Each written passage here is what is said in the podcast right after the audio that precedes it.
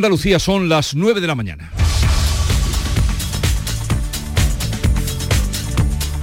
La mañana de Andalucía con Jesús Vigorra.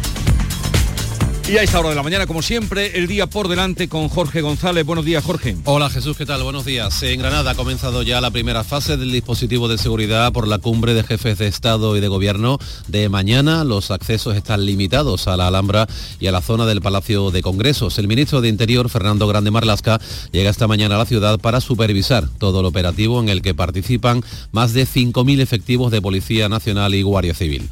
Dentro de una hora se reúne el presidente del Gobierno en funciones y candidato a la investidura Pedro Sánchez con su vicepresidenta y líder de Sumar, con Yolanda Díaz. Es el primer encuentro de Sánchez eh, con los grupos parlamentarios para recabar apoyos de cara a su investidura. Esta mañana vamos a conocer dónde hemos viajado los españoles durante las vacaciones. El Instituto Nacional de Estadística, el INE, lo sabe por la posición de nuestros teléfonos móviles, aunque no hayamos dado el consentimiento expreso. Vigila para saber por dónde nos movemos, incluso en el extranjero. Formalmente es solo para fines estadísticos, al menos es lo que reitera el INE, pero la geolocalización aporta innumerables datos sobre nuestros movimientos de los que se extraen muchas más conclusiones. El Ministerio de Igualdad analiza también hoy, junto a los departamentos de Justicia e Interior, la Fiscalía, el Consejo General del Poder Judicial y las comunidades autónomas, el repunte de asesinatos por violencia de género en septiembre, mes en el que 10 mujeres han sido asesinadas. Se trata del peor mes de septiembre de la serie histórica junto al de 2018. Y un asunto más, eh, la ministra de Transportes en funciones, Raquel Sánchez, inaugura esta mañana en Sevilla la Feria Europea de la Movilidad Urbana. Se van a examinar los retos que demandan las ciudades para una movilidad sostenible y se va a publicar la Declaración Europea de la Bicicleta para fomentar el uso de este medio de transporte urbano en nuestras ciudades.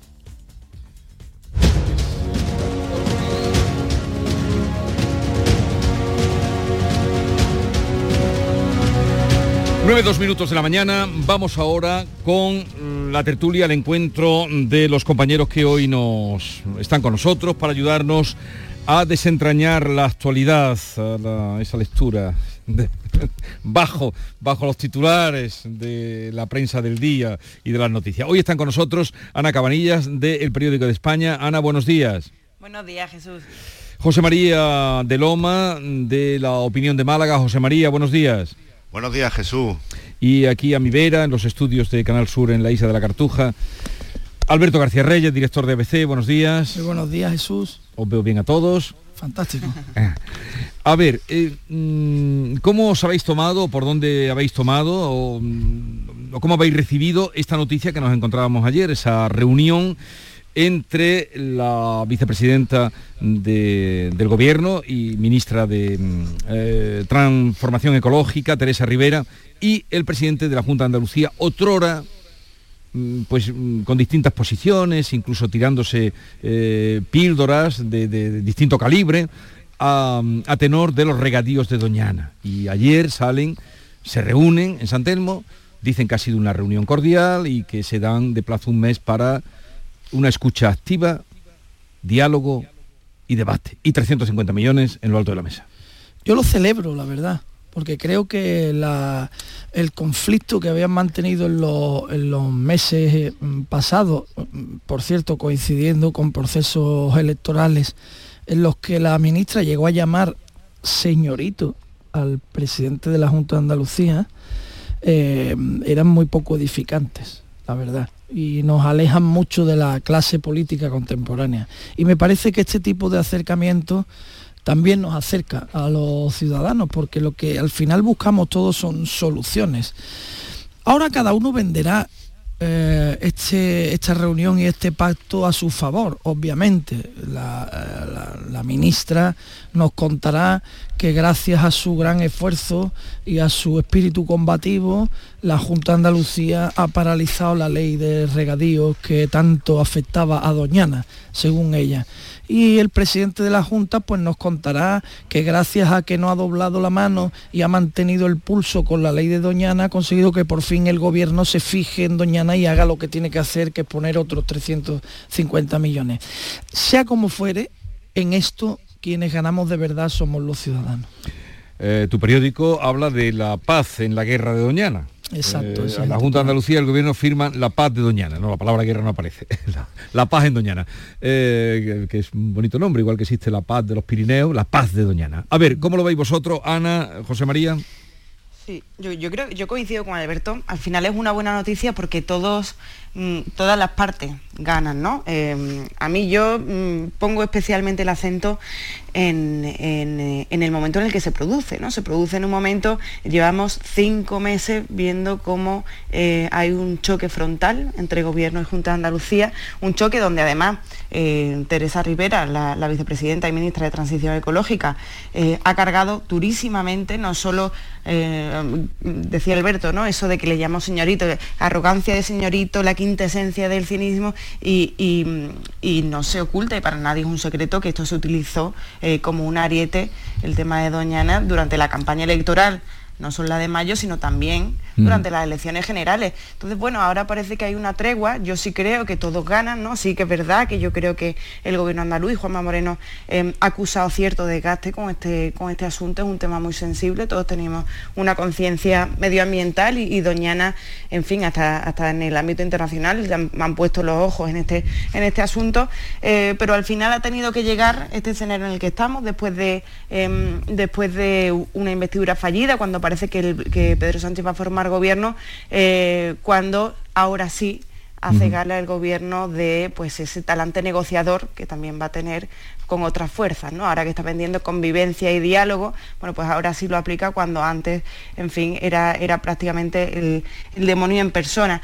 Eh, a mí me parece que es bueno, o sea, y lo que me parece también es que es triste que tengamos que recibir con esta sorpresa y con esta alegría eh, un encuentro de este tipo, porque debería ser lo normal, eh, porque lo recordamos, en julio ya Teresa Rivera viajó a Sevilla y evitó reunirse eh, con, con- Juanma Moreno y, mantener una reunión bilateral con, con el- con el gobierno andaluz por este asunto.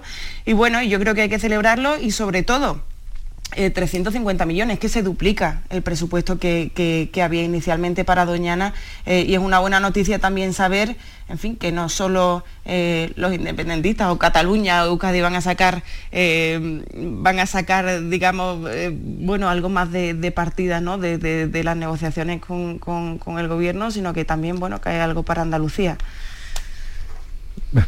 Sí, han visto, han visto la luz del diálogo. Esto, este raro ejemplo de colaboración entre administraciones ya en un futuro puede, se puede bautizar como hacerse un doñana, ¿no? Porque es muy raro esto que ha, ocurrido, pero como apuntaba Ana, es verdad que el gobierno puede vender que va a invertir 350 millones en un contexto en el que está haciendo tantas cesiones impresentables o va a hacer a, a otras comunidades. Yo creo que ganan todos, ¿no? Porque el gobierno central aporta un dinero muy importante y también la, Junta, la presidencia de la Junta se desembaraza de una cuestión que le estaba produciendo ciertamente mucho desgaste político, ¿no? Y ahora, bueno, se da una pata para adelante o se suspende ese proyecto de ley y también es muy importante que en el acuerdo está el que parte de ese dinero se va a invertir en oír y en ayudar a las familias que viven de esos regadíos y que estaban también ahí en, en apuros, ¿no? Que no es solo la preservación medioambiental, que es un poco conjugar todos los todos los intereses. Bueno, pues bienvenido sea este este acuerdo que como decía Alberto antes cada uno va a venderlo a, a su manera. to- nadie todavía-. Todavía no ha salido nadie diciendo yo he podido sobre el otro. Espero Sal- que saldrá, ¿Tú saldrá. crees que saldrá? De todas maneras, yo quiero hacer aquí un poco de, de autocrítica también, aprovechando este caso, porque los periodistas hemos comprado como un mantra eh, irrefutable que esta situación de Doñana estaba generando un desgaste ya en el, en el gobierno de Juanma Moreno, ¿no? Eso lo hemos comprado, pero los hechos eh, empíricos, los que son incuestionables, dicen lo contrario. Mayoría absoluta con la ley de regadío sobre la mesa, mayoría absoluta en Andalucía, la Diputación de Huelva, por primera vez en la historia, en manos del PP, siendo el problema de Doñana mm, directamente en Huelva, Y, lo- y las encuestas dicen que la mayoría absoluta de Juanma Moreno está estable después de Sí, todo el asunto pero- del... O sea, estos son los hechos. Sí, Sí, pero, no, estos son los hechos. larga, la imagen es muy importante. No, pero la, ver, imagen es muy importante, pero yo estoy diciendo los hechos. Luego podemos dar las opiniones, pero estos son hechos, ¿vale? Estos son hechos incontrovertibles. ¿vale? Entonces, eh, eh, yo sí creo, en cambio, creo también eh, tirando de hechos, que la compra de Beta La Palma ha tenido que ha, provocado un viraje ha, obligado al gobierno de España a, dar un viraje en Doñana. A ver, que querían contestar los dos, Ana y José María.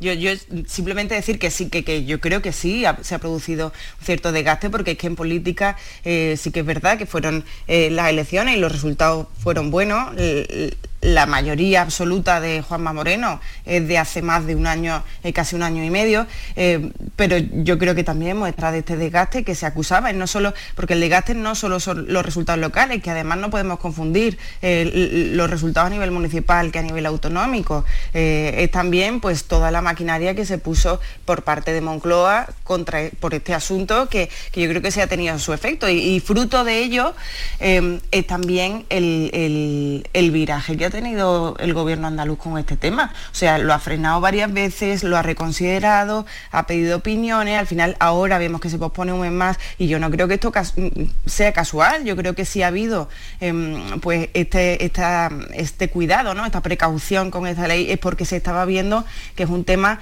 que no solo, del que no solo acusa el desgaste ahora, sino que puede arrastrar durante el resto de legislatura.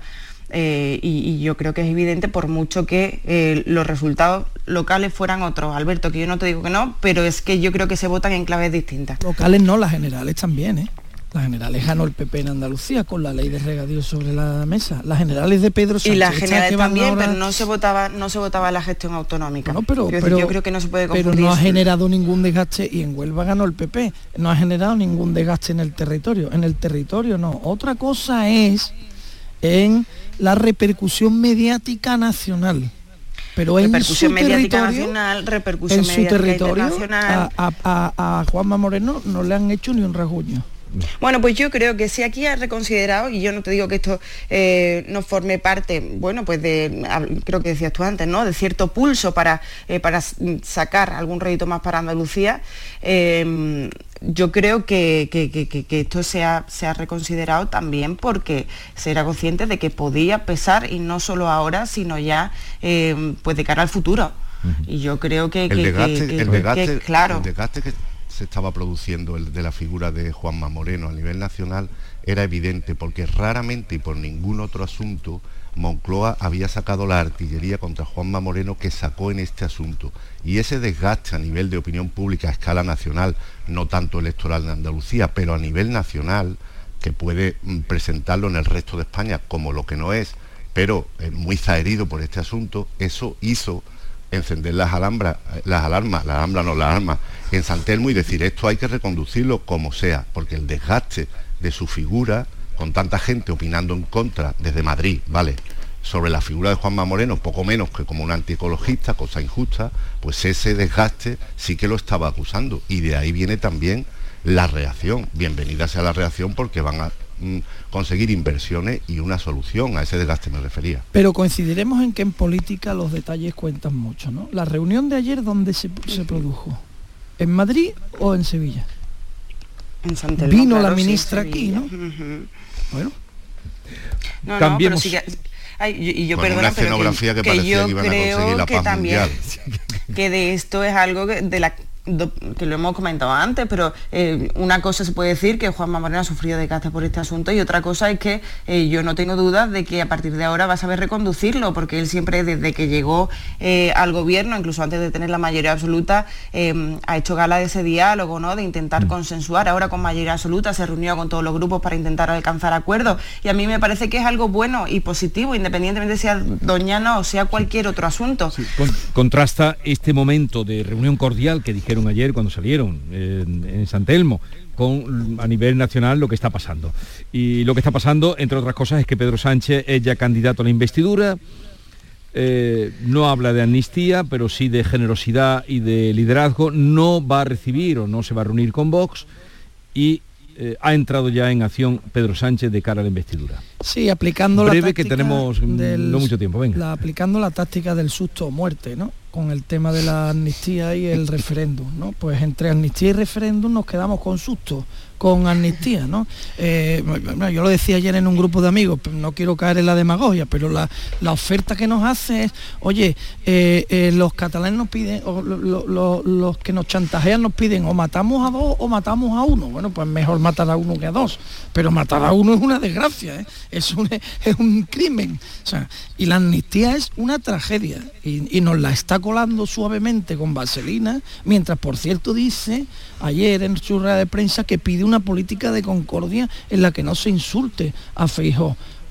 que alguien le ponga el discurso de Oscar Puente que se le ha debido de olvidar al presidente. Si va a pedir que se actúe de una manera, que empiece él, ¿no? que empiece su partido por actuar de esa manera. Todo me parece un dislate en el que además se presenta sin los apoyos claros de nadie. A una investidura en la que Francina Armengo- Armengol además le da un plazo ilimitado que no le dio a Feijo. Sí, pero Todo tiene- es muy raro. No, pero a Feijóo le dio semana, le dio cinco semanas. Le puso una fecha. A, Sí. a- a Pedro Sánchez no se la ha Eh, puesto. pero este tiene el 27 como fecha, que si el Hombre, 27 claro, no la llega... fecha legal, 27 de la noviembre, fecha legal, claro. pero no la que le ha puesto la presidenta al Parlamento, que a Feijóo se la puso. El, el papel ayer de, de Armengol fue, fue llamativo, porque sí que es verdad que normalmente cuando se recibe un encargo del rey ya se acuerda con las partes esa fecha para la investidura y es lo que ayer estamos esperando. De hecho, diré que incluso los socios minoritarios del gobierno en Sumar estaban esperando ya esa fecha. Eh, ¿Y qué pasó? Pues pasó algo que yo creo que no había pasado nunca antes, que es decir, bueno, cuando esas negociaciones estén maduras, ya si acaso eh, ya me reuniré con el candidato y propondremos una fecha. O sea, era, era como dar em, poder total a Pedro Sánchez en este caso, que por cierto, a mí me llamó mucho la atención que compareciera desde Moncloa, sede del gobierno, en vez de la sede de la soberanía popular como es el Congreso, porque no nos olvidemos en teoría por lo menos es una negociación parlamentaria entre grupos parlamentarios. Pero bueno, y, acaba de salir la noticia y yo a esto achaco tanto, eh, tanta intriga ayer, eh, Puigdemont ha convocado a una consulta a sus bases eh, entre el 17 y el 23 de octubre para que decidan si bloquea o no la investidura de Sánchez. Entonces ya estábamos hablando, se barajaba eh, la semana del 16 de octubre para esa investidura, pues suponemos que será la siguiente, la última semana de octubre, cuando previsiblemente sea la investidura de Sánchez, cuando ya esté todo cerrado y ya Puigdemont, bueno, pues haya ratificado ese, ese acuerdo que tenga que ratificar. Ahora bien, eh, hablaba Alberto tema amnistía. Yo creo que ya es evidente que, eh, es algo que ya está hecho, ya se están negociando eh, incluso textos. Eh, intenta no pronunciarlo, pero bueno, yo es que ya iría más allá. O sea, yo ya la amnistía mm, para mí es una pantalla casi pasada. A mí lo que me preocupa es cuando habla del referéndum, que solo aceptarán cosas que estén dentro del marco constitucional, porque más allá del referéndum de autodeterminación en sí, es que hay otra fórmula. Es que no nos olvidemos de que Yolanda Díaz puso sobre la mesa una votación solo en Cataluña eh, sobre los acuerdos que se alcancen en una mesa de negociación bilateral de gobierno eh, y, gobierno catalán. Eh, yo no lo perdería de vista, porque todo lo, sabes que en la campaña electoral ya vimos que Sánchez decía que amnistía no, ahora amnistía sí, pero bueno, ahora es el referéndum que no, ¿no? Bueno, pues veremos. Eh, yo ya la amnistía la, la doy por, por, por hecha y, y nada, y, a- y la semana del 23 es donde está ahora el tomate. Sí, aquí el ministerio está si, si va a ser capaz de hacer una cosa sin nombrarla, ¿no? A ver cuándo dice la palabra amnistía ya, pero bueno, está claro, lo estáis comentando, está claro que aquí es eh, referéndum, referéndum, referéndum para que la amnistía parezca una cosa menor, ¿no? Sánchez sigue insistiendo que estará dentro de la Constitución, no sé cómo lo van a articular. Yo creo que eso ya está más que hablado. Ahora mm, también nos van a entretener un poquito la entrevista de hoy con Yolanda Díaz poniendo el acento en las cuestiones sociales, en el bienestar, en toda esa eh, palabrería que tienen todos los partidos, pero bueno, lo mollar es la negociación sobre esa amnistía y cómo se va a hacer. Encima hay que esperar ahora que Puigdemont juegue a las maquinitas y haga su consulta esta entre, entre sus bases, ¿no? Un partido, recordemos, mm, un poco minoritario en Cataluña, pero que se ha encontrado con estos eh, resultados diabólicos con una influencia eh, tremenda y terrible. Pero eh, lo- a los vascos no los tenéis en cuenta para nada. Y el PNV y Bildu... eh, El PP acaba de cambiar Ya, allí a su va- líder para Bildu supuestamente para Sánchez. enganchar votos de PNV, ¿no? Bildu va a apoyar a Sánchez para que pueda seguir adelante su política de blanqueo de ETA. Y el acercamiento de los presos. Bildu va, va a apoyar a Sánchez. ¿Y PNV? El PNV es el que mm, todo el mundo da por hecho que le va a apoyar y a mí me gusta recordar una y otra vez que el PNV acordó los presupuestos con Rajoy e inmediatamente después votó a favor de Sánchez en la moción de censura. ¿vale? El PNV es cero fiable. Cero. No Mm. porque lo diga yo, sino porque lo han demostrado ellos. Entonces, y, y tiene una situación, un contexto además muy complicado, con unas elecciones autonómicas eh, muy próximas, con Bildu mm, amenazando con el sorpaso en, en el País Vasco por primera vez en la historia. Uf, lo que tiene el PNV por delante no es cómodo, ¿Y la posibilidad de elecciones, eh, nuevas elecciones, la descartáis? para nada. Yo no la Yo descarto. sí. Yo creo que Yo además la Pedro... por descartada, ¿eh? yo te, ve- te veo, Alberto, muy... eh, no sé, yo, yo será que aquí en Madrid está todo el mundo muy, con- muy convencido, todo el mundo, me refiero a las partes del gobierno, de que va a haber eh, otra reedición de, de esa coalición eh, y es lo que nos trasladan y además con una seguridad que yo a mí la, la- la repetición electoral me parece una posibilidad muy lejana.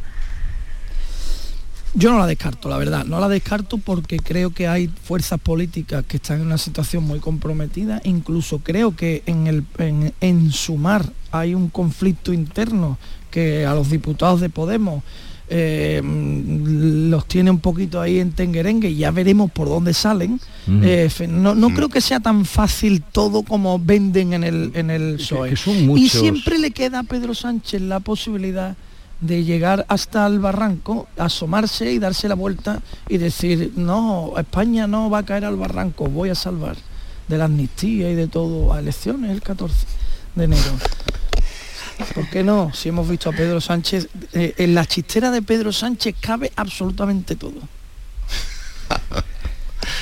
Yo creo que habrá que habrá gobierno pronto y que no que no va a haber elecciones, pero es verdad que, que Pedro Sánchez va a agarrar unas curvas y unos y unas asomadas al precipicio que, que van a dar que van a dar mucho vértigo y no descartemos que al final la lata Pedro Sánchez se la den como indicaba Alberto pues Podemos por ejemplo porque tiene una gran batalla por por ver a cuántos ministros coloca y porque vuelva Irene Montero y por Pero- hacer valer su influencia frente Irene Montero, ¿creéis que...? frente a o- ojalá que no vuelva No, Yo creo que no, no. Irene Montero está absolutamente pero descartada. está vetada absolutamente No está solo vetada por absolutamente, Sánchez, sino por Yolanda Díaz. No, no. Son ocho Claro, claro, está diputados los vetada, que- pero quiero decir que van a dar esa guerra por cuántos ministerios y quiénes, ¿no? Porque claro, eh, ahí reclamará su cuota también Izquierda Unida y Sumar y el PC, la amalgama quiere un ministerio para cada uno. Claro, claro. Y yo creo que de Podemos son ocho diputados, ¿no? Si no me equivoco. Cinco. Lo- cinco. Cinco. Cinco de 31. Cinco diputados No. se cargan el gobierno. No, yo no, se no cargan veo, la investidura, ¿eh? No veo tanto, no, ellos no pueden oponerse en esa, ponerse en esa posición porque es que ya sería condenarle, o sea, condenarse a la desaparición, ¿no? En caso de una repetición electoral si ellos fueran Sí, responsables pero que de eso. apretarán, ¿no? Apretarán. Que para- apretarán, están apretando con Irene Montero, pero tampoco tienen demasiada fuerza en estos momentos para, eh, para apretar. Ellos están ah, bueno, haciendo esa escenificación de la ruptura con Yolanda Díaz y están incluso están estos días amagando con pedirle a Sánchez una reunión de manera independiente a Yolanda Díaz, eh, que Sánchez no se la va a dar, porque ya han dejado muy claro que su único interlocutor es Yolanda Díaz, que por otra parte es más cómoda para ellos, ¿no? Eh, pero bueno, yo creo que están haciéndolo más de cara a esa lucha interna que tienen. No perdamos de vista de que en junio, eh, que parece que falta mucho, pero no falta tanto, son las elecciones europeas. Y ahí es donde Podemos pues, pretende concurrir en solitario. Es una ¿no? circunscripción única, es muy favorable, esto ya nos- lo hemos comentado otras veces, Irene Montero sería la candidata de Podemos. Eh, y se aseguraría esa plaza en Bruselas. Porque Hombre, Irene Montero mucha sí que gente es verdad la que votaría a con nivel tal de que se internacional es fuera a Bruselas, ¿no? no, pero a nivel internacional sí que, un gran voto. que reconocida.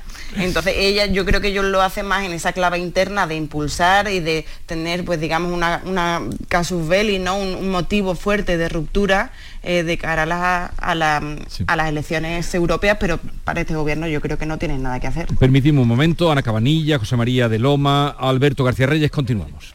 Llega el sorteo 11 del 11 de la 11, el sorteo que más da. Un momento, un momento, un momento. ¿Qué pasa? ¿Cómo que más da? ¿Qué más te dará a ti? Que son 11 millones. Vamos a ver cómo te lo explico. Como son 11 millones y 11 premios de un millón lo que da, pues es el sorteo que más da. ¿Cómo que qué más da? Pues tú mismo. Pero a mí no me da igual. Son 11 millones, ya te lo digo. Bueno, ya está a la venta el sorteo 11 del 11 de la 11. Un premio de 11 millones y 11 premios de un millón. El sorteo de la 11 que más premios millonarios da. A todos los que jugáis a la 11, bien jugado. Juega responsablemente y solo si eres mayor de edad. Canal Sur Radio. El otro día me preguntaron qué consejo le darías al Joaquín Prat del futuro. Pues le diría que siga eligiendo Suzuki S-Cross. Nuevo Suzuki S-Cross con tecnología híbrida, versiones 4x4 y etiqueta eco. Descubre más en suzuki.es y déjate sorprender por su precio imbatible. Y ahora tu S-Cross 100% conectado con Suzuki Connect. Suzuki S-Cross. Cross the line. Suzuki Sirauto, tu concesionario Suzuki en Sevilla. Andalucía.cultura. Jornadas de pensamiento humanista. Un diálogo sobre valores y ética.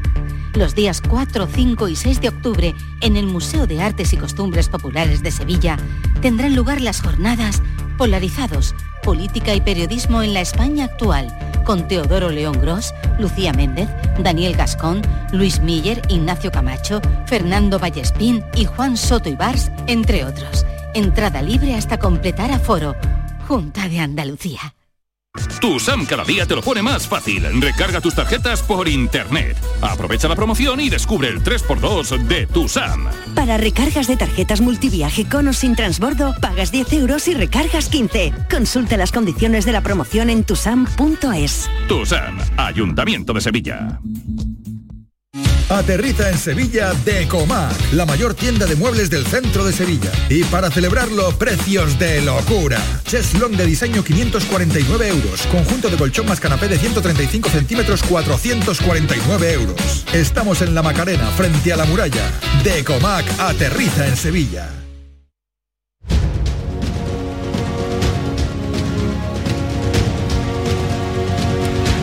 Bien, eh, nos queda poco tiempo. Solamente he tenido aquí a la consejera de salud, a Catalina García, mm, que le he dicho, mm, usted tiene la consejería más, eh, más, más, importante, usted es responsable de la consejería, que es la salud de, de todo ha explicado eso del de, concierto que van a tener con la privada. No sé, habrá quien esté de acuerdo, en desacuerdo. Ella dice que es indudablemente para bajar las listas de espera, diagnósticos y, y que las empresas que concurran ahí van a tener una valoración.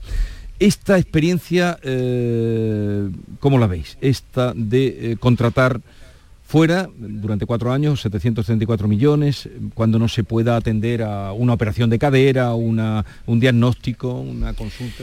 A mí me parece que la atención primaria y las listas de espera en Andalucía, como en casi todas las comunidades, es inasumible para, para que nos estén vendiendo una sanidad que es supuestamente la joya de la corona de los no, servicios públicos. Eso es falso, no es un servicio público, eh, digamos, funcional.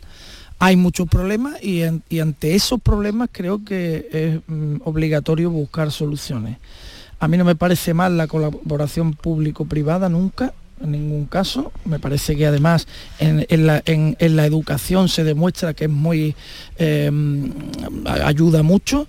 Eh, y otra cuestión es cómo se lleve a cabo, que es lo que habrá que, que vigilar. Pero como concepto no me parece mal en absoluto, teniendo en cuenta además el déficit de médicos que hay en, que hay en este momento. Porque no existe, que es donde yo creo que está el verdadero problema, una, una especie de concertación, de equilibrio entre las universidades y eh, el, la administración pública para que mm, salgan más médicos sí, pero todos los años porque en el baby boom ha llegado ahí como a todos sitios no claro como a todo. Como a pero todo es que estudiar medicina es tienes que tener casi un 14 sí. para poder acceder a estudiar medicina.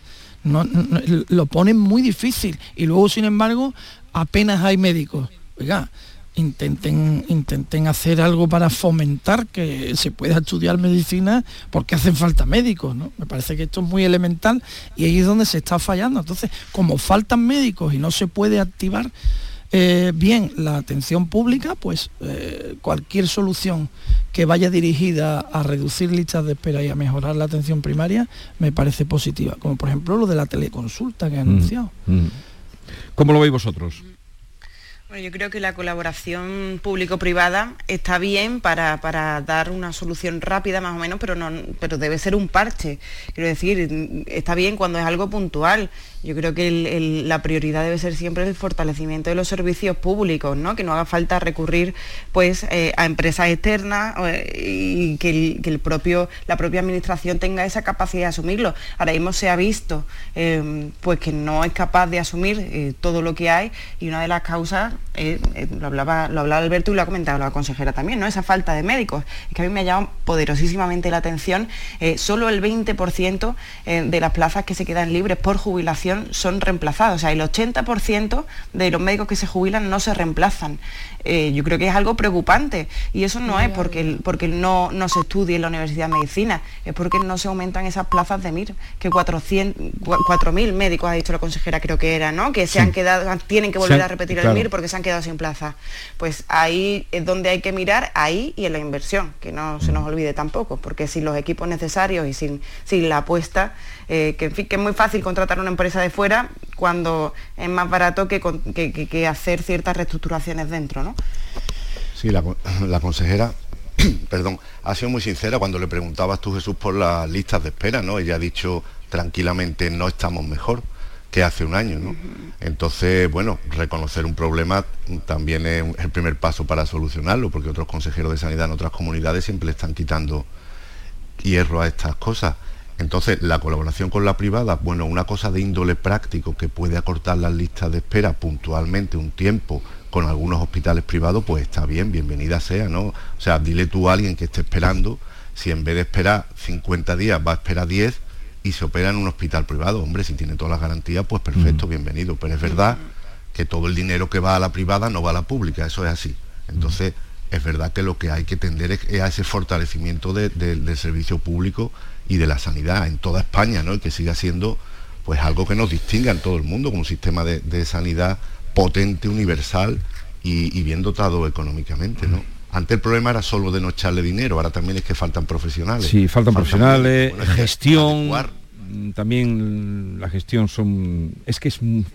es Una bola. Es muy No es fácil, no es fácil. A ver, eh, por eso yo le he dicho, le deseo toda la suerte del mundo porque eh, irá, en- repercutirá sobre nosotros, pero claro, ha reconocido que son 90 días, claro, no cuando es urgencia, sino pero para, para una intervención eh, o, o para un especialista.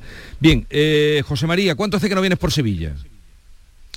Pues unos 15 días o así. Creo que fue el, fui el 17. Ah, que frecuentas la ciudad. ¿Perdón? Que frecuentas la ciudad. Sí, sí, voy, voy con frecuencia. Pero la encanta. paseas. Sí, lo que Vale. puedo, sí, sí. Bueno, cuando Mucho venga, guiri, como en Málaga. Vale, pues cuando sea y con espíritu guiri, cuando te dejen por el centro al suelto alguna vez, mm, pide que te lleven, yo estaré encantado si tengo ocasión, que te lleven a, eh, a una tienda que se llama F. Moreno, al lado de, de la Plaza Nueva, en el centro centro. Ajá. ¿Vale? ¿Qué, me voy a encontrar?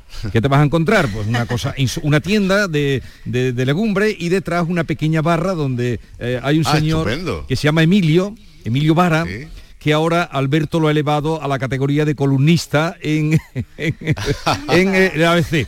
¿Qué día va a salir? eh? Los domingos. Vale. Los domingos. Este señor, que tú que eres tan aficionado a los aforismos, eh, eh, presenta la factura manuscrita siempre. Eh, la manuscrita. Y a veces, dependiendo de cómo sea el cliente, pues le pone alguna simpatía. Un aforismo, sí. Eh, un aforismo, una, una cita, eh, muchas, muchas son suyas, casi todas son suyas, sus Sí, sí, pensamientos. todas son suyas. y entonces, no aquí, pierdo yo, aquí no mi amigo Alberto, a lo mejor, Ana, tú eres de Sevilla, ¿no? Yo soy de Sevilla. ¿Conoces Madrid, esta pero- tienda o no? Pues no, no la conozco, pero no iré. conoces la trastienda frente, Porque- frente a Becerra, el antiguo Becerra. Ese sí lo conoces. la calle no la conozco, Góngora. pero me, pero me lo voy a apuntar. Vale. Iré más F. pronto Moreno. que tarde. Entonces, ¿tú crees que hay allí una tienda de, de- de legumbres, de alubias, de, de la granja, de lentejas de esas pequeñas, de las de todo el panorama lo mejor? Y detrás hay una pequeña barrita, pero allí me he encontrado yo gente de, de mucho nivel, ¿eh? Muy reputada. Pero sí. mucho nivel. Sí, sí. bueno, Pero una barrita para, decir, de a caña. tomar el para tomar con, un con lo que venden en la tienda de adelante. con lo que venden, entonces tú embutido, y te ponen una tapita y tal. Pero es, es curioso, es digno de ver, por eso lo digo, además porque Emilio es amigo mío. Cuando voy me trata muy bien. Y lo que voy es que Alberto lo ha elevado a la categoría de columnista y, y le ha pedido, empezó el lunes fue cuando empezó, domingo. el domingo, eh, eh, pero manuscrito con su propia letra, saca Él cuelga papeles, cuelga papeles en la pared con los aforismos. Entonces cada domingo va a publicar Casi en ABC columnas volanderas, ¿no? el papel, sí. el mismo papel que cuelga en la pared lo, lo reproducimos en Esa ABC columna polandera y como, sus aforismos. como sé que es muy dado a los aforismos, José María Loma, por eso Hombre, te lo de- digo. De, escuchar, de escuchar a la gente y a los parroquianos tendrá mucha más capacidad de análisis que, nosotros, seguramente. Vale, pues yo os invito si me avisáis y tengo lugar, estaré encantado de, de- Vamos, yo me he encontrado allí hasta Fainé. Sí, sí, allí va A todo Fainé, Dios. pero cuando era gordo. Sí, sí. Allí va todo Dios. Allí. Es raro no encontrarte un artista. que, por cierto un compró un cupón. Allí en Moreno. Eh, compró un cupón. Fainé. Bueno, hombre, Le, faltará, le haría faltarán ahorros, ¿sabes? compró un cupón. bueno, no voy a contar más. Ah, Te puedes encontrar a Morante, te puedes encontrar a, a, Sí, sí. a- a Vázquez con suegra, te puedes- en fin. Eh, lo dicho. mm, eh, sí, la cita de. La, la letrita, perdón. Bueno, me he, acordado, me he acordado después de escuchar ayer a Pedro Sánchez eludir otra vez la palabra amnistía y que lleva meses, de semanas escondiéndose con esto y que no la dice, que no la dice la palabra. Me he acordado de una letra eh, por Soleá que se llama La Moneda, eh, que, que creo que explica muy bien la actitud de Pedro Sánchez, ¿no? Y dice, dice, la tiró al aire mil veces, mil veces cayó de canto, no quiso comprometerse. no lo había oído nunca. La tiró al aire mil veces, mil veces Mil cayó veces cayó de canto, no quiso comprometerse. Algún día te voy a hacer que cante la letrita. por ahí ya no, por ahí ya no. bueno, que tengáis un bonito día. moreno. Eh. Ana, José María y Alberto, Buen que tengáis día, un bonito muchas día. gracias. Adiós. Muchas gracias. A Pedro le apasiona desde siempre todo lo relacionado con la ciencia. Siempre quiso cambiar las cosas y sabía que tenía que hacerlo en equipo. Ahora lleva años trabajando en un organismo público de referencia en investigación científica. Gracias a sus estudios con células madre, se podrán desarrollar en el futuro mejores terapias para el tratamiento de enfermedades degenerativas. No es magia, son tus impuestos, Agencia Tributaria, Ministerio de Hacienda y Función Pública, Gobierno de España. Canal Sur. La radio de Andalucía. Gran Semana Anglo-Árabe de Sevilla, Parque del Alamillo. Los mejores caballos campeones de España y los mejores jinetes olímpicos de concurso completo. Caballos a todo galope saltando grandes obstáculos. Certamen ganadero. Trofeo campeón de campeones de Doma Vaquera. Del 4 al 8 de octubre, Gran Semana Anglo-Árabe de Sevilla. Organiza la Asociación Española de Criadores de Caballos Anglo-Árabes. Entrada gratuita. Más información en angloárabe.net. Cinco océanos, lo mejor en congelados en Sevilla. Hasta el 17 de octubre, almeja blanca a 1,99 el kilo y preparado de chuleta de cerdo de centro o aguja a 2,90 el kilo. Variedad y calidad al mejor precio. Almeja blanca a 1,99 el kilo y chuleta de cerdo de centro o de aguja a 2,90 el kilo. Cinco océanos.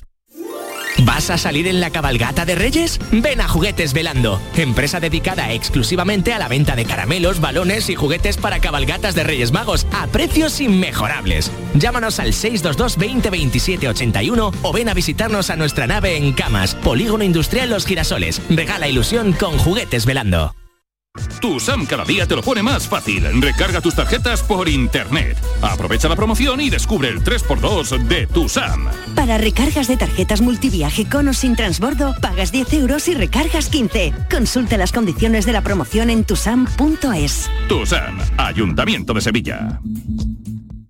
Tradición, reglamento, integridad. Del 27 al 29 de octubre en Madrid, Congreso Nacional de Tauromaquia. Una cita para profesionales y aficionados al mundo del toro, donde expertos de reconocido prestigio debatirán sobre el presente y el futuro de este arte declarado Patrimonio Cultural de España. Inscríbete ya.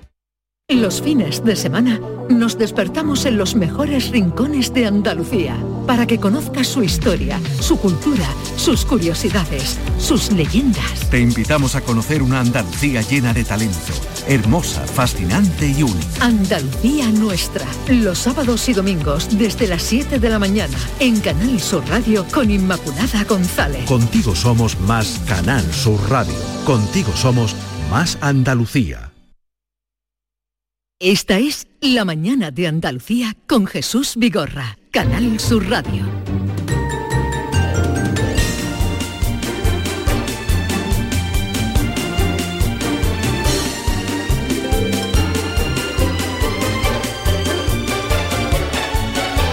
Señores, querido público, donde quiera que estén, mm, bienvenidos.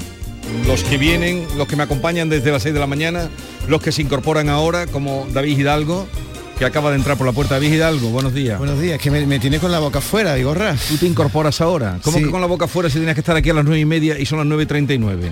¿A qué hora hay que venir? A las nueve y media. Ah, perdón, ¿eh? ¿No?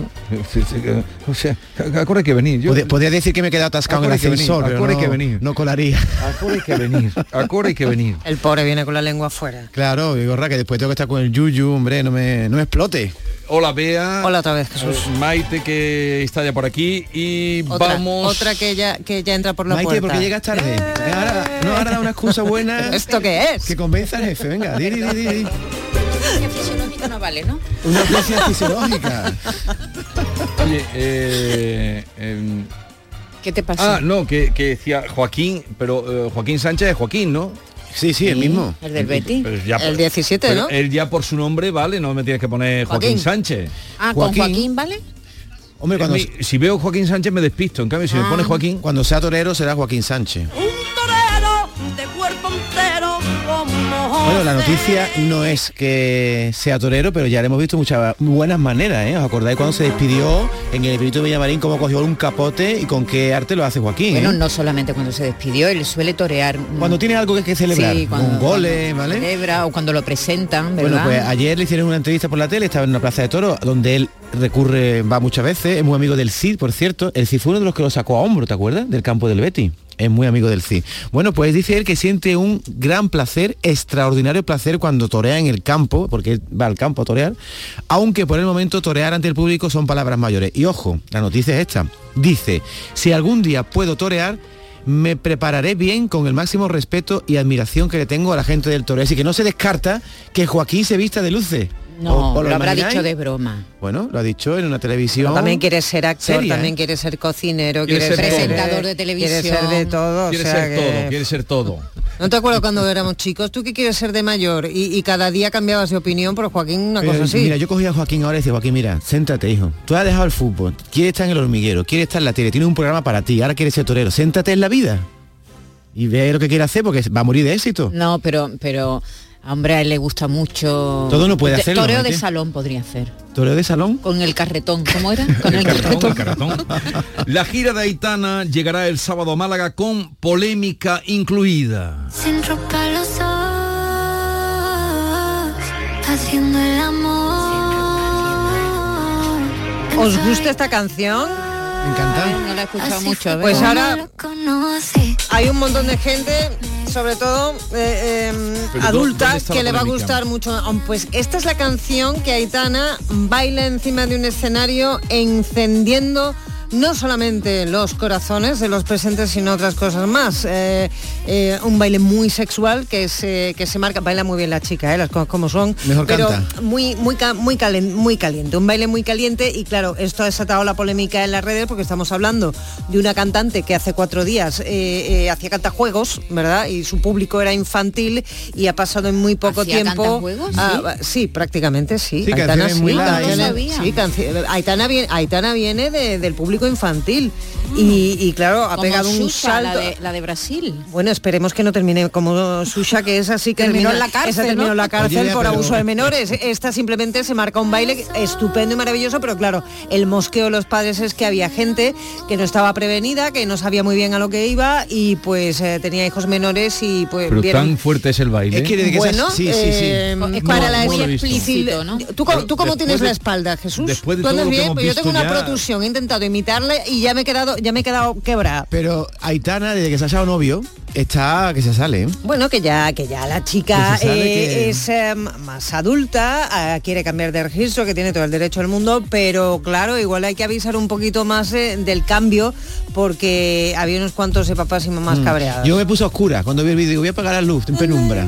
Me encendí también yo. No, había padres que decían, eh, Aitana tiene, esta- las canciones de Aitana están dirigidas a un público infantil, porque si tú te metes en su- pero en- estaban, eh, estaban, ya sí. no. Bueno, eh, adolescente, este nuevo disco. infantil. Si tú te metes en, en su merchandising, por ejemplo, y quieres comprar, dice, "Tien- hay camisetas desde la talla 10. Es decir, que, que todavía se dirige a, a un público infantil y les parecía que estaba subido Mira, de tono. Hay un comentario que dice, ahí están enseñando el Kama Sutra a sus niños de 12 años. A ver, eh, a Victoria Beckham Sí. no le molestaba el ajo como se ha venido diciendo muchos años. Años, ¿Y eso cómo se ha descubierto ahora? Se ha descubierto porque El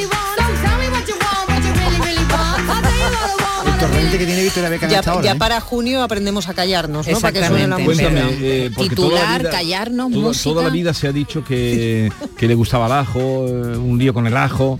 Que no le gustaba el ajo. Sí, No, pero no es sé. que dijo España huele a ajo y yo la verdad es que nunca malinterpreté esa frase, la gente se que un ¿Y ahora qué ha montón, pero Bueno, hay un documental, tú sabes que ahora se ha puesto de moda que los futbolistas, eh, si tú no tienes un documental en la vida es que no eres nadie. Ya no un libro, ya no un libro, un documental. Todos los futbolistas tienen documentales.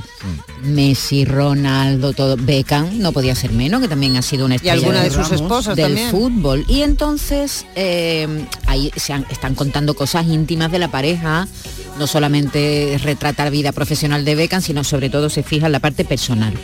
Y, una de las cosas que cuenta es que es mentira, que, que- que es mentira que nunca dijera, que, que eh, Victoria nunca dijo España huele a ajo, no me gusta España porque huele a ajo. No.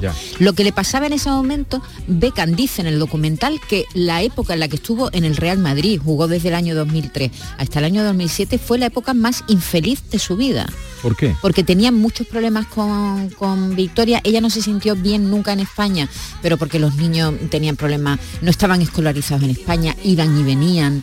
Eh, él tuvo un, bueno, se publicó que tuvo un affair con Ana Obregón, ella tenía celos, es decir, que pasaron una época muy mala en esos años en los que estuvieron en En España. Pues pero que ser de los únicos, porque todo el mundo habla de España. Sí, sí, pues ellos no, ellos estaban pasando un mal momento y Ajá. tienen un mal recuerdo, diremos, por su, de su Pero paso ¿quién se por inventó España. eso? Al- En algún momento diría algo de un ajo, ¿sí, Creo no? que fue un titular, fue un titular de una revista. Y dice, ella defiende en el documental que nunca dijo eso, que es una mentira. Y que así- aquí la prensa no la respetaba, que los perseguía mucho, en fin, que no se sintieron a Paseate gusto. a la hora de comer por tantas calles turísticas de España y dime si no huele a ajo. O sea que yo eso no me lo tomo a malas, ni muchísimo menos, sino que es ¿Tú un país donde evidentemente se utiliza mucho el ajo para cocinar. Otra cosa es que te den un beso por la mañana pero- después de una tostada. Que, que tampoco que huele a ajo España. España huele a pueblo, Yo decía el otro, ¿no? Como decía Benito Moreno. Benito Moreno. Moreno, grande Benito Moreno. Eh, Cristian de Dinamarca se desmarca de la princesa Leonor y celebra su 18 cumpleaños por todo lo alto. Estos son los invitados rea- reales a la fiesta. Fiesta, qué fantástica, fantástica esta fiesta, qué fantástica, fantástica que me gusta la canción, Javi. Fiesta con amigos Me estoy imaginando la realeza europea, ¿eh? bailando a ritmo de Rafael Acarrá, ¿os imagináis? Bueno, es un poco el contrapunto, ¿verdad? El cumpleaños en la mayoría de edad de nuestra eh, princesa Leonor. Aquí en España no, ya ha dicho la Casa Real que no, no se va a hacer ninguna, ninguna cena de gala ni ninguna fiesta, eh, al menos de cara, de cara al público. Bastante con esa jura de bandera, ¿verdad? De, la, de la princesa, de la futura reina.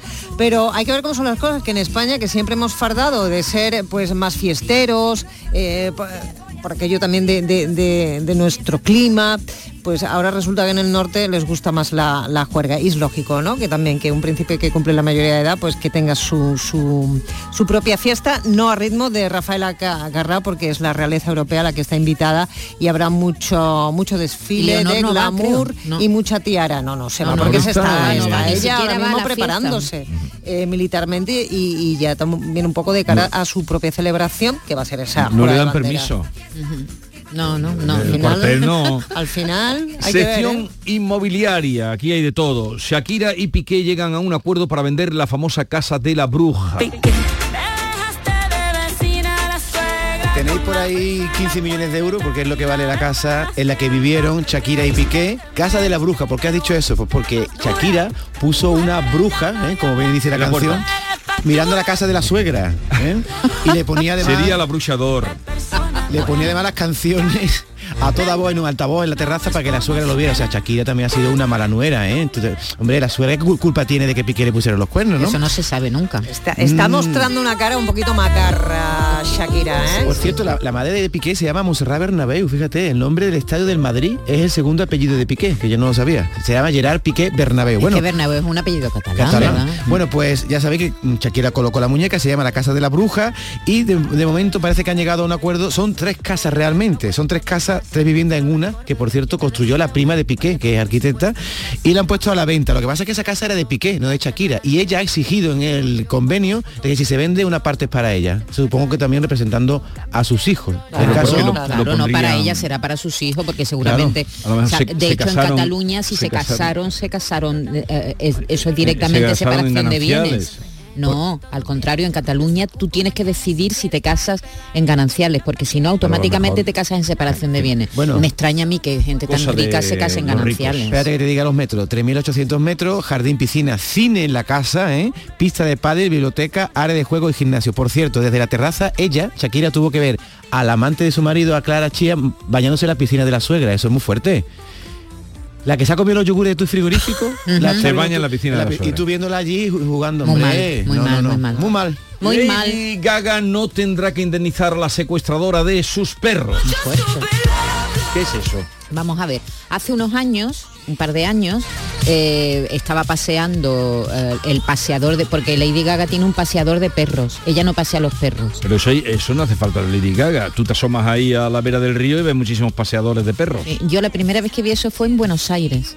Que había gente que paseaba a los perros hace un montón de años, a lo mejor iban con 20 perros paseándolos. Gente que no podía pasear a los perros contratan Pero qué a educadi- paseadores. educaditos los perros, Sí, sí, ¿eh? sí, y se portan bien y los paseadores tienen saben cómo manejar una manada así Sí. de perros, ¿no?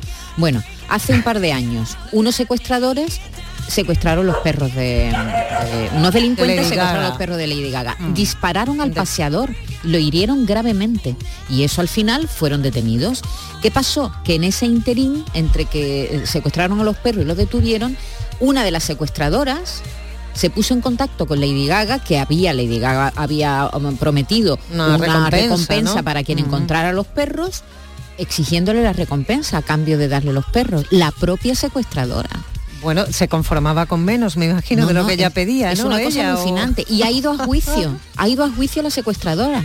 Ajá. Exigiendo a, a Lady Gaga que le, que le dé Ah, la recompensa. La recompensa. Madre mía. La jueza la mandó a la porra, por supuesto. fuerte. Le ha dicho que no tiene nada que hacer, que no se portó nada bien, que estuvo implicada de alguna manera en el secuestro de perro y que los 500.000 euros que le reclamaba fuera. Así que eh, Lady Gaga está con sus perros, con el medio millón de dólares y con su paseador de perro herido, pero bien. Qué cruel la, la secuestradora. A ¿eh? ver, Qué eh, mala. David, esto que me traes, eh, ¿esto de dónde has sacado esto? Dime el Eh, titular, querido. mm, así venden el papel higiénico en los supers de Corea. Pero esto que El papel higiénico, que ya sabes que es producto de primera necesidad, sobre todo cuando viene una epidemia, se vende aquí en España como tú lo ves, ves el precio, ves el que te gusta, el que es Sí. más doble, doble hoja, tal, y lo Doble compras. hoja, triple Bueno, hoja. Pues un señor en TikTok ha colgado un vídeo que está en inglés, no te lo he querido poner, pero yo te lo traduzco, dice...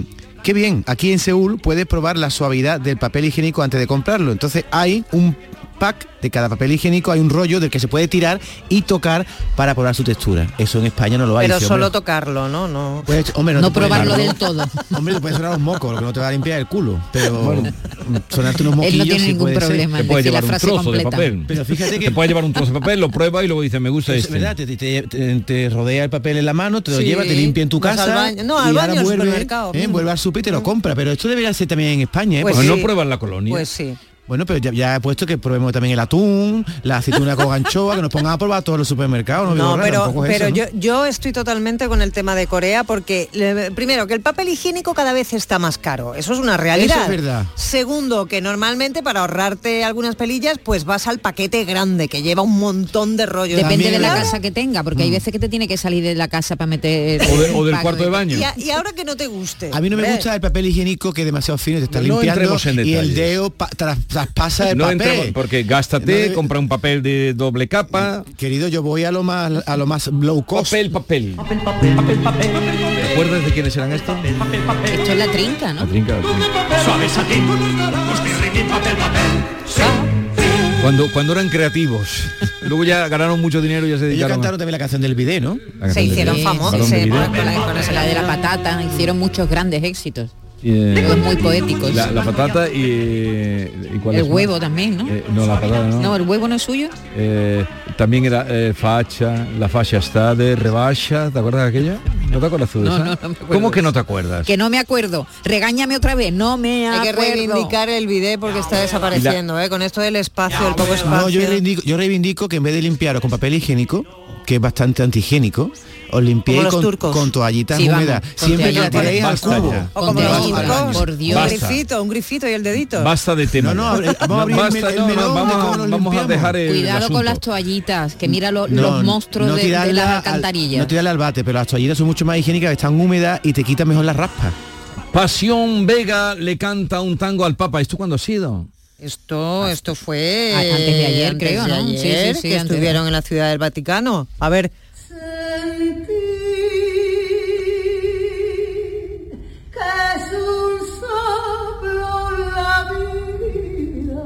suena así porque es el directo, ¿eh?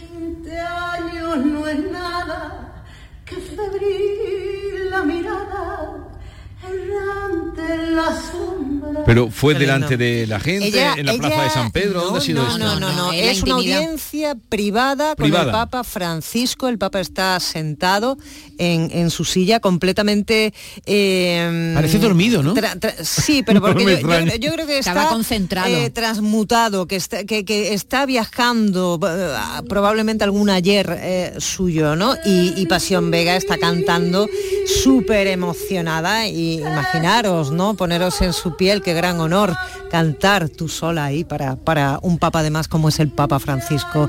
Eh, todo esto, pues, eh, porque ella forma parte de una comitiva eh, que va a organizar una misa criolla en la Basílica de la Sagrada Familia el próximo mes de diciembre, el día 12, ¿para qué? Pues para muy buen fin, como se hacen todas estas cosas, para recaudar fondos para Ucrania. Y va a estar Pasión Vega, pero también, por ejemplo, va a estar David Bisbal, entre otros muchos. ¿Qué es una misa criolla? ¿Qué es eso? ¿Eso qué? Pues música. no, ¿Tú no te acuerdas de la misa esta? La misa campesina, La misa campesina. misa rociera, Y sí, eso pero no misa no no. lo- Dice Pasión, que estaba muy, muy emocionado, lo ha publicado todo esto en su cuenta de Instagram. Dice, nunca pensé que le cantaría una de Gardel a su santidad. No es nada, que febril la mirada, Si ayer hablábamos del vestido de Pilar Rubio, no sé quién habló, de los que le habían robado. sí, sí, de todos los vestidos que le han robado. Hoy hablamos del vestidor de María Patiño. Enséñame el vestido que te regalé. Olvida ya esas cosas. Hombre, digo por dar ideas, ¿eh? Porque resulta que María Patiño y otras famosas se están dedicando a vender su ropa. ¿En Vinted? eh, en, en otra plataforma. Pero que pagan, tan mal pagan en la tele, porras. No, pues No, pero tendrán ahora. mucha ropa, les sobrará la ropa. Y, no a- pueden a- repetir mucho también, Claro, ¿no? hay mucha gente que, tam- que sin ser famosa también le sobra Porque ropa se lo los armarios. a carita, ¿no? ¿eh? Tanto vender, si son tan No, forradas. no, lo que hacen es vender, vender Muy directamente mal. las prendas. Hay Sí. mucha gente que lo hace, que no son Sí. famosos, que son anónimos. Sí, sí. Lo digo porque muchas veces tenemos los armarios llenos de ropa que no nos ponemos, oye, y es un dinerito lo que te ganas, ¿no? ¿Tú has Entonces- puesto venta- a la No, nunca porque soy muy perezosa, para ir- hay que ir a correo, hacer el paquete, pero vamos, me- algunas Que cosas te me sobra el dinero, Maite, Oye, que te pero sobra el a- dinero. acordaros de Caritas, que también que se le puede dar ropa a las personas que la necesitan, no hay que Claro. venderla. María Patiño sobre todo que es millonaria, vamos. No me bueno, gusta pues nada eso. es- ¿eh? se está dedicando a eso, a vender ropa. El armario de María Patiño. Como si le faltara a ella el dinero, ¿no? Sí. Como si no llegara a final de mes. Salvador Sobral dedica una canción a su donante en su nuevo trabajo, al que eh, fue su donante de, de, De corazón. de corazón. de corazón. En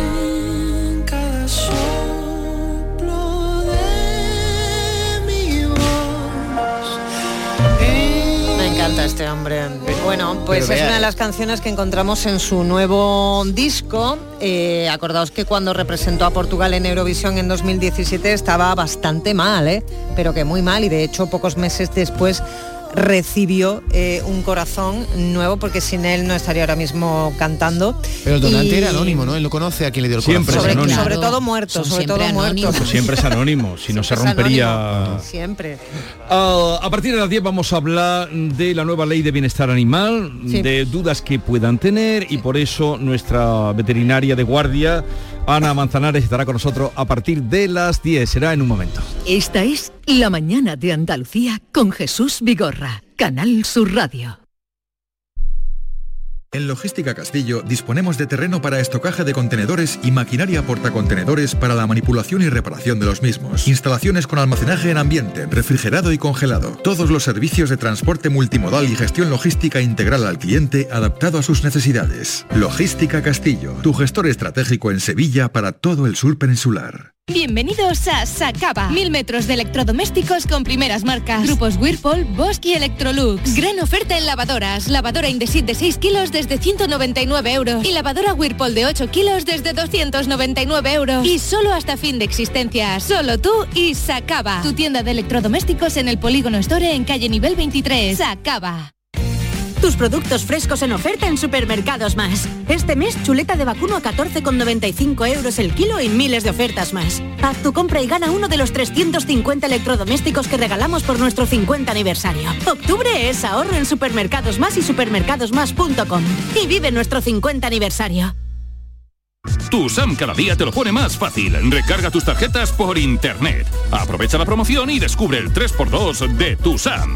Para recargas de tarjetas multiviaje con o sin transbordo, pagas 10 euros y recargas 15. Consulta las condiciones de la promoción en tusam.es. Tu SAM, Ayuntamiento de Sevilla.